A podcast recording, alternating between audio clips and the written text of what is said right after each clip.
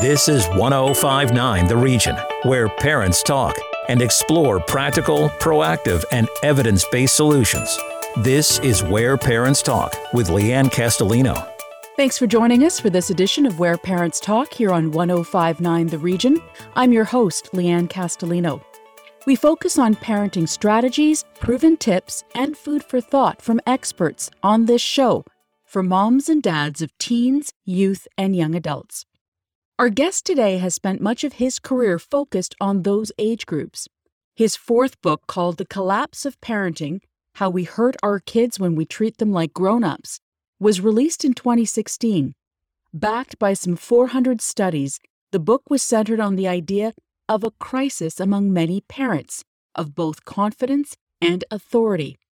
Dr. Leonard Sax presented the symptoms of this so called collapse, citing a dramatic shift in the parent child dynamic, role confusion, and other factors rooted in parents losing control within their households. Dr. Sax has been a family physician for more than 30 years. He's also a psychologist, author, and father. He joins us today from Pennsylvania. Thank you so much for being here. Thanks for inviting me. So much to get to uh, here based on some of the key themes in that book and looking at them five years later. I'd like to start by asking you what are some of your key observations since the book was released about the parent child dynamic and where we are today? Well, I'd say it's gotten it's gotten significantly worse. Uh, my concerns uh, when the book came out was that uh, parents are increasingly kind of clueless and helpless about the new challenges facing their their children and their teenagers and that is much more true today than it was five years ago. So in that sense, I think I can I can claim that the book was prophetic because it's gotten a lot worse.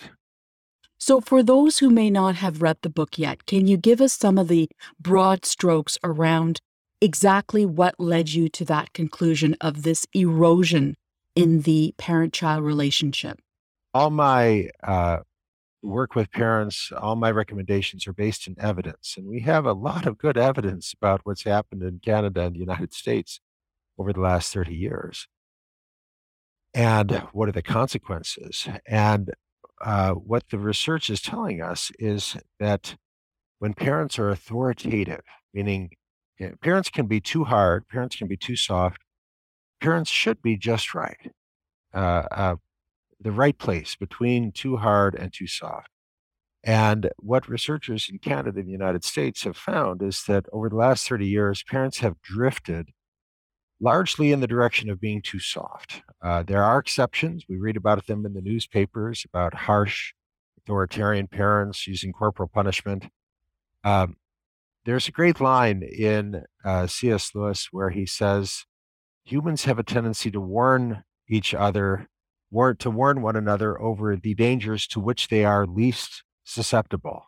So in a in a puritanical era, uh, we warn one another about the the the dangers of being uh, uh, too permissive, and in a permissive era, we warn each other of the dangers of being too puritanical. Uh, we have drifted into an era where parents are reluctant to set clear boundaries to enforce reasonable rules. And instead, a growing proportion of kids across Ontario, for sure, uh, just as in the United States, are uh, holding up their bedrooms and looking at screens. And the parents are like, well, you know, that's what kids do nowadays. And the result, we now know, we can say with confidence, is kids who are anxious, depressed, and disengaged. So there are going to be parents who just listen to what you said and are thinking to themselves, that is definitely me. That is this household. How can I rein this back and turn back the clock? And is it too late to address this? Let's just talk about your last point there in terms of how do you start um, instilling rules when you maybe haven't done that before? My recommendation, based on my firsthand clinical experience, is you can't beat around the bush uh, you need to sit down with your kids and say, hey, we've been doing some things wrong. Uh, from now on, there will be no phone in the bedroom.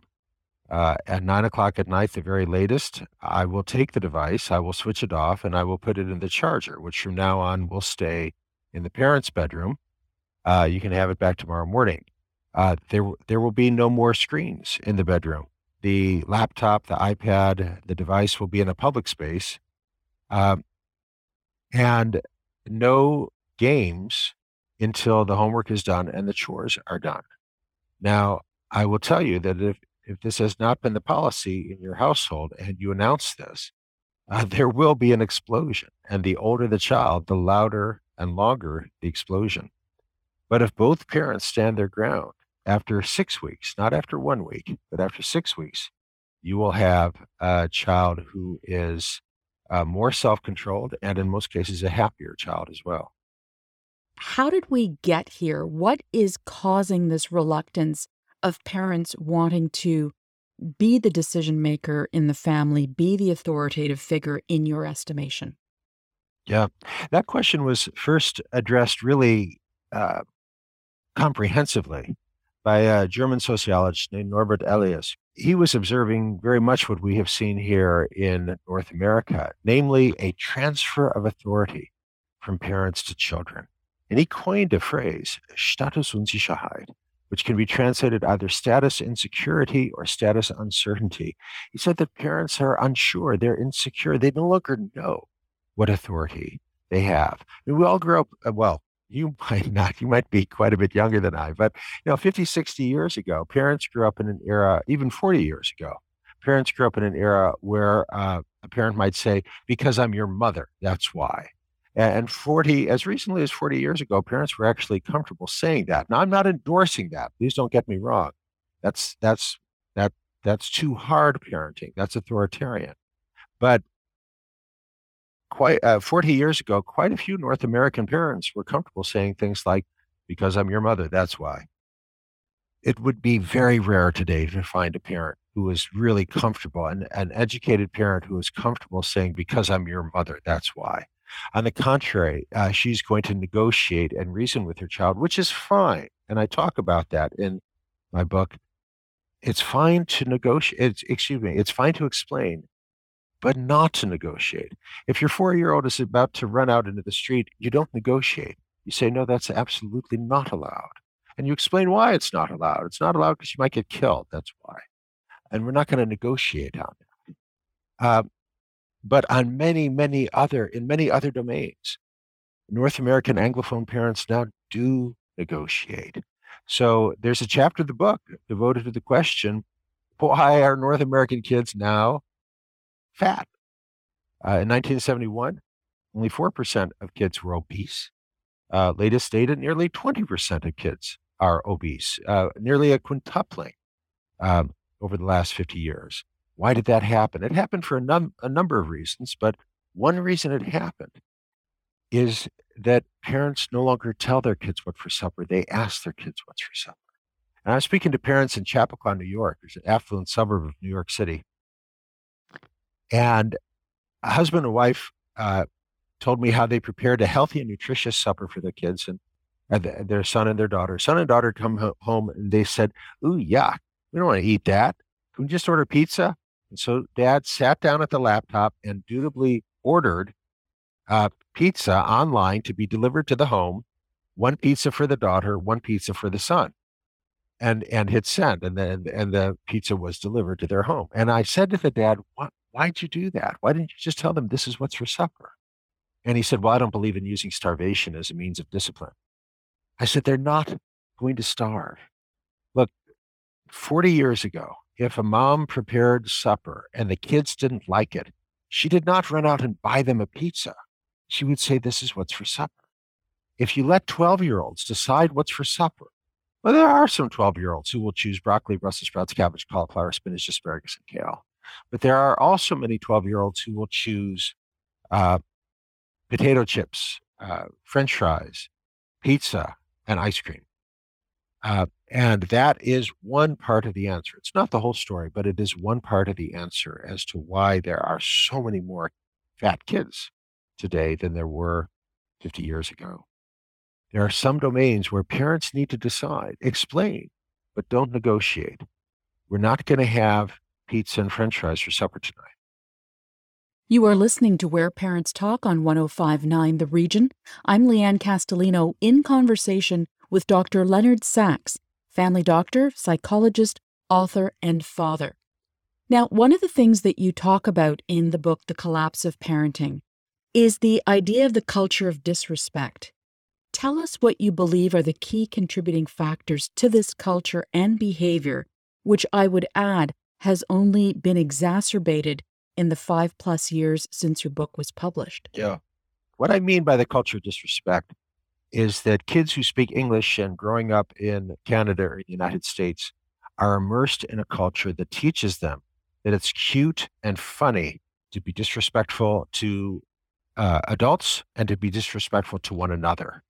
And you see this in the TV shows, the videos, the most popular YouTube videos, the shows on Disney, uh, like uh, Maddie and Dog with a Blog, teach kids again that's cute and funny to be disrespectful to parents. I had an eight year uh, uh, uh, an eight year old. Mom called me about her eight year old who is defiant and disrespectful, and who's just started being defiant and disrespectful. And mom said, you know, her father and his father and I never talk this way. Uh, where is this coming from? And I suggested to mom after talking with her and listening with her, I said, turn off Disney, Disney Junior, Nickelodeon, Nick Jr. I'm not saying TV's bad. They can watch the Home and Garden channel. Uh, they can watch the Discovery Channel, but not Disney and Nickelodeon. Those channels are major vectors of what I've come to call the culture disrespect. And three weeks later, she called me back and she said, It stopped. That disrespectful tone, that disrespectful language is gone. He was learning it. The Disney Channel, the Disney Channel was teaching him to be disrespectful to his parents. Um, the most popular artist in Canada and the United States, Drake, D R A K E. His latest album, Certified Lover Boy, two months ago, brought broke every record. Uh, nine out of ten of the number of the top ten hit songs in North America two months ago were Drake.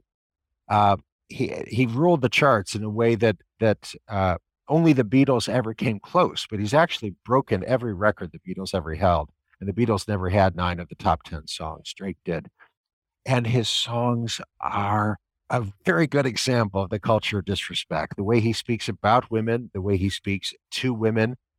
Um, I'm I'm just the smartest, and that's just me being modest. My ball's bigger than you, yours, and other things I cannot repeat on the air. He is portraying being foul mouthed, vulgar, and profane as cute and funny, and people are buying this. So my book is the first chapter is is filled with evidence about the toxicity of North American Anglophone culture. But that's the first chapter. The, the rest of the book is concrete, zero cost strategies that you can and I think you must employ, such as no earbuds, no headsets in the car. When you're in the car with your kid, you need to know what they're listening to. And they should be listening to you, not to Drake or Bruno Mars or Cardi B. No earbuds, no headsets in the car. You need to know what your kid is listening to. We will continue our conversation with Dr. Leonard Sax, author of the New York Times bestseller, The Collapse of Parenting, when Where Parents Talk returns in a moment. Want to learn more about the show? Email info at whereparentstalk.com. Stick around. Leanne Castellino and Where Parents Talk will be right back on 1059 The Region. Welcome back to Where Parents Talk. Listen live at 1059theregion.com. Here's Leanne Castellino. Welcome back.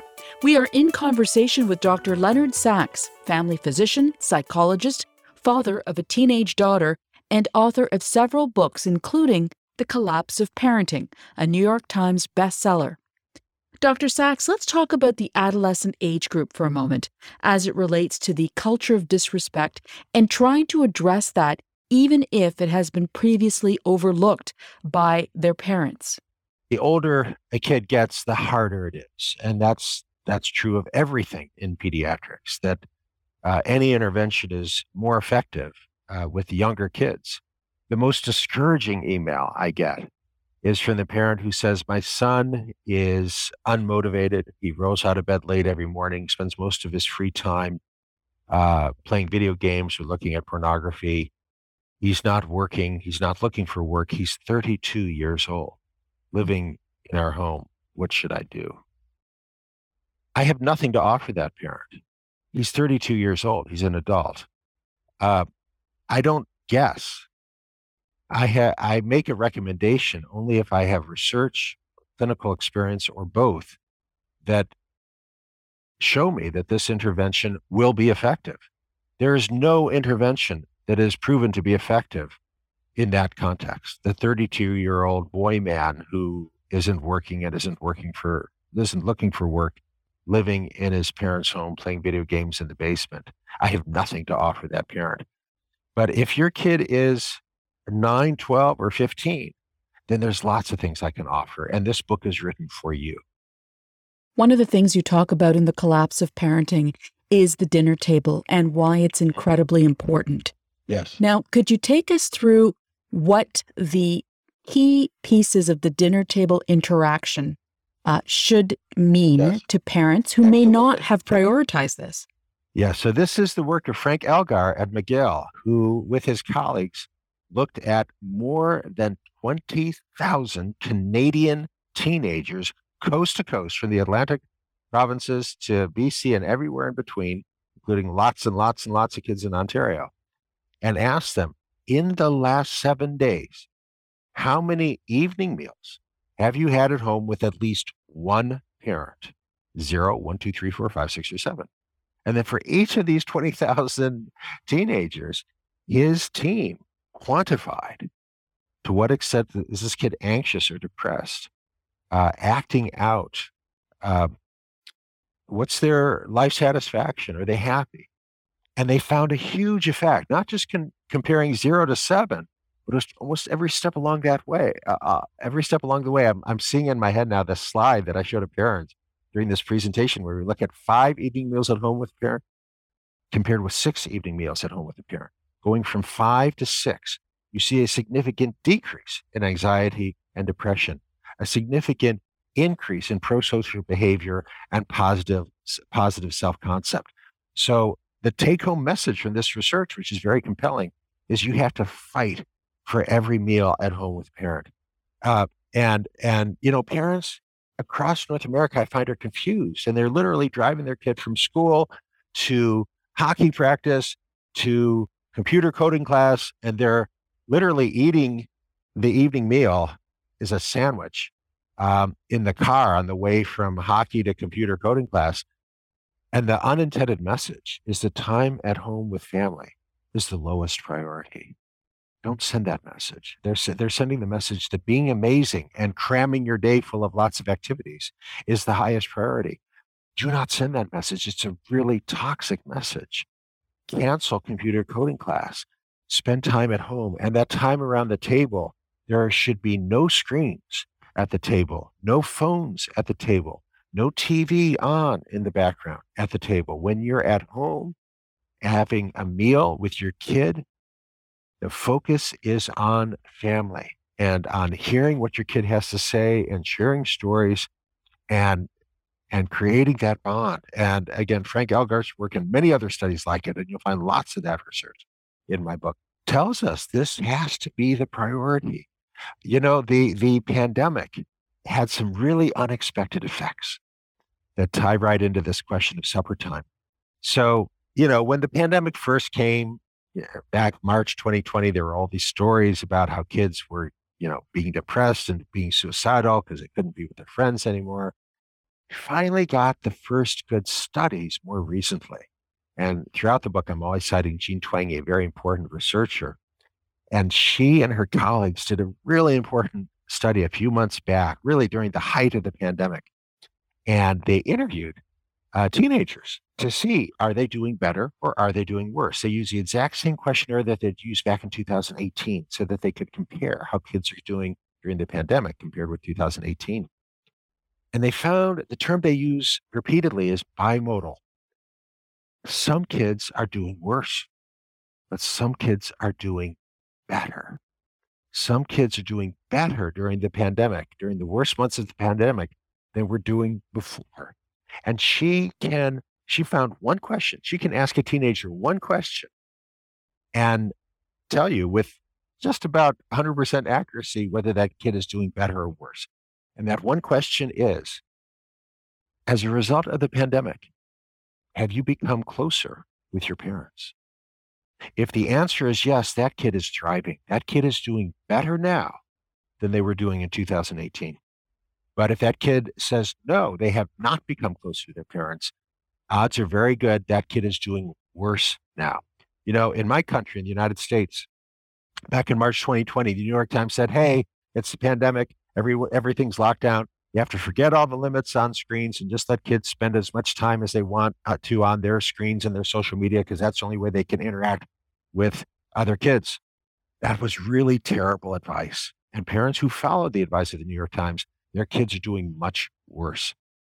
Kids need their parents. Teenagers need their parents. And if the parents have to, so you know, driving from from school to hockey to computer coding class, that all ended when the pandemic came along. All those activities got canceled.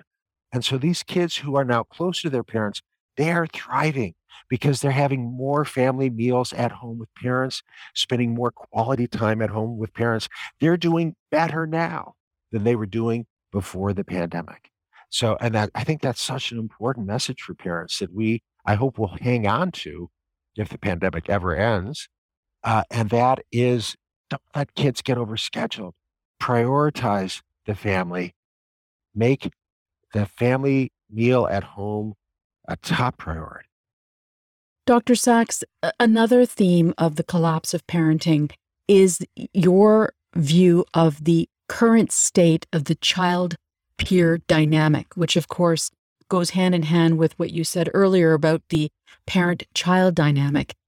Could you take us through what the child peer dynamic looks like, in particular in the teen and young adult age group? I begin with uh, research that uh, a team at Johns Hopkins did here in the United States back in the 1960s. They went across the United States and they interviewed uh, high school kids and they structured interview. And one of the questions they always asked was, if all of your friends wanted you to join a particular club, but one of your parents did not approve, would you still join? And 50 years ago, most, the majority of high school uh, teens, high school kids in the United States told the researchers they would not join because the opinion of their parents mattered more to them than the combined opinion of all their peers. Over the last 10 years, I have visited a great many schools across Ontario, across Canada, and across the United States. And I've posed an updated version of Dr. Coleman's question to Canadian and American teenagers. I've asked them if all your friends wanted you to sign up for a particular social media site, would you consult your parents first? And the most common uh, answer I get from Canadian and American kids is not yes or no, it's laughter. They burst out laughing uh, I think it was two years ago, uh, a um, a girl said to me, um, "My parents probably think TikTok is some kind of alarm clock. You know, why would I ask them?" Now, these kids may say they love their parents, but they care more about what their same age peers think. The bonds across generations have weakened or broken. Um, and Canadian kids, like American kids, now care more about what their same age peers think. And that's really, really harmful. The parent child relationship has to matter more than the relationship between peers. And in most cultures of which we have any record, that has been the case. Uh, uh, but in North American Anglophone culture, it no longer is. And I know this is true in Canada because I had the privilege of talking with Dr. Gordon Neufeld. Of course, I've spoken with uh, Canadian kids about this, but Gordon Neufeld has spent 40 years as a child and adolescent psychiatrist in Canada. And he wrote the book, Hold, Hold On to Your Kids Why Parents Need to Matter More Than Peers. The subtitle sums it up uh, why parents need to matter more than peers. And he describes from his own research with Canadian teenagers that when kids' friends matter, when kids care more what their same age friends think than they do what their parents think, that is a guarantee for anxiety and depression because peer relations are contingent and ephemeral. That's a phrase he uses, meaning that your friends could change tomorrow. You may be the most popular kids today. That could end in one day. You could go from the being, being the most popular girl to being the odd girl out. It happens all the time, and every girl knows it. So if the regard of your peers is the most important construct in your social universe, you are fragile and you are terrified. You're going to be looking at your phone every second. Make sure you're not, you haven't left anyone's text go unanswered. You are fragile.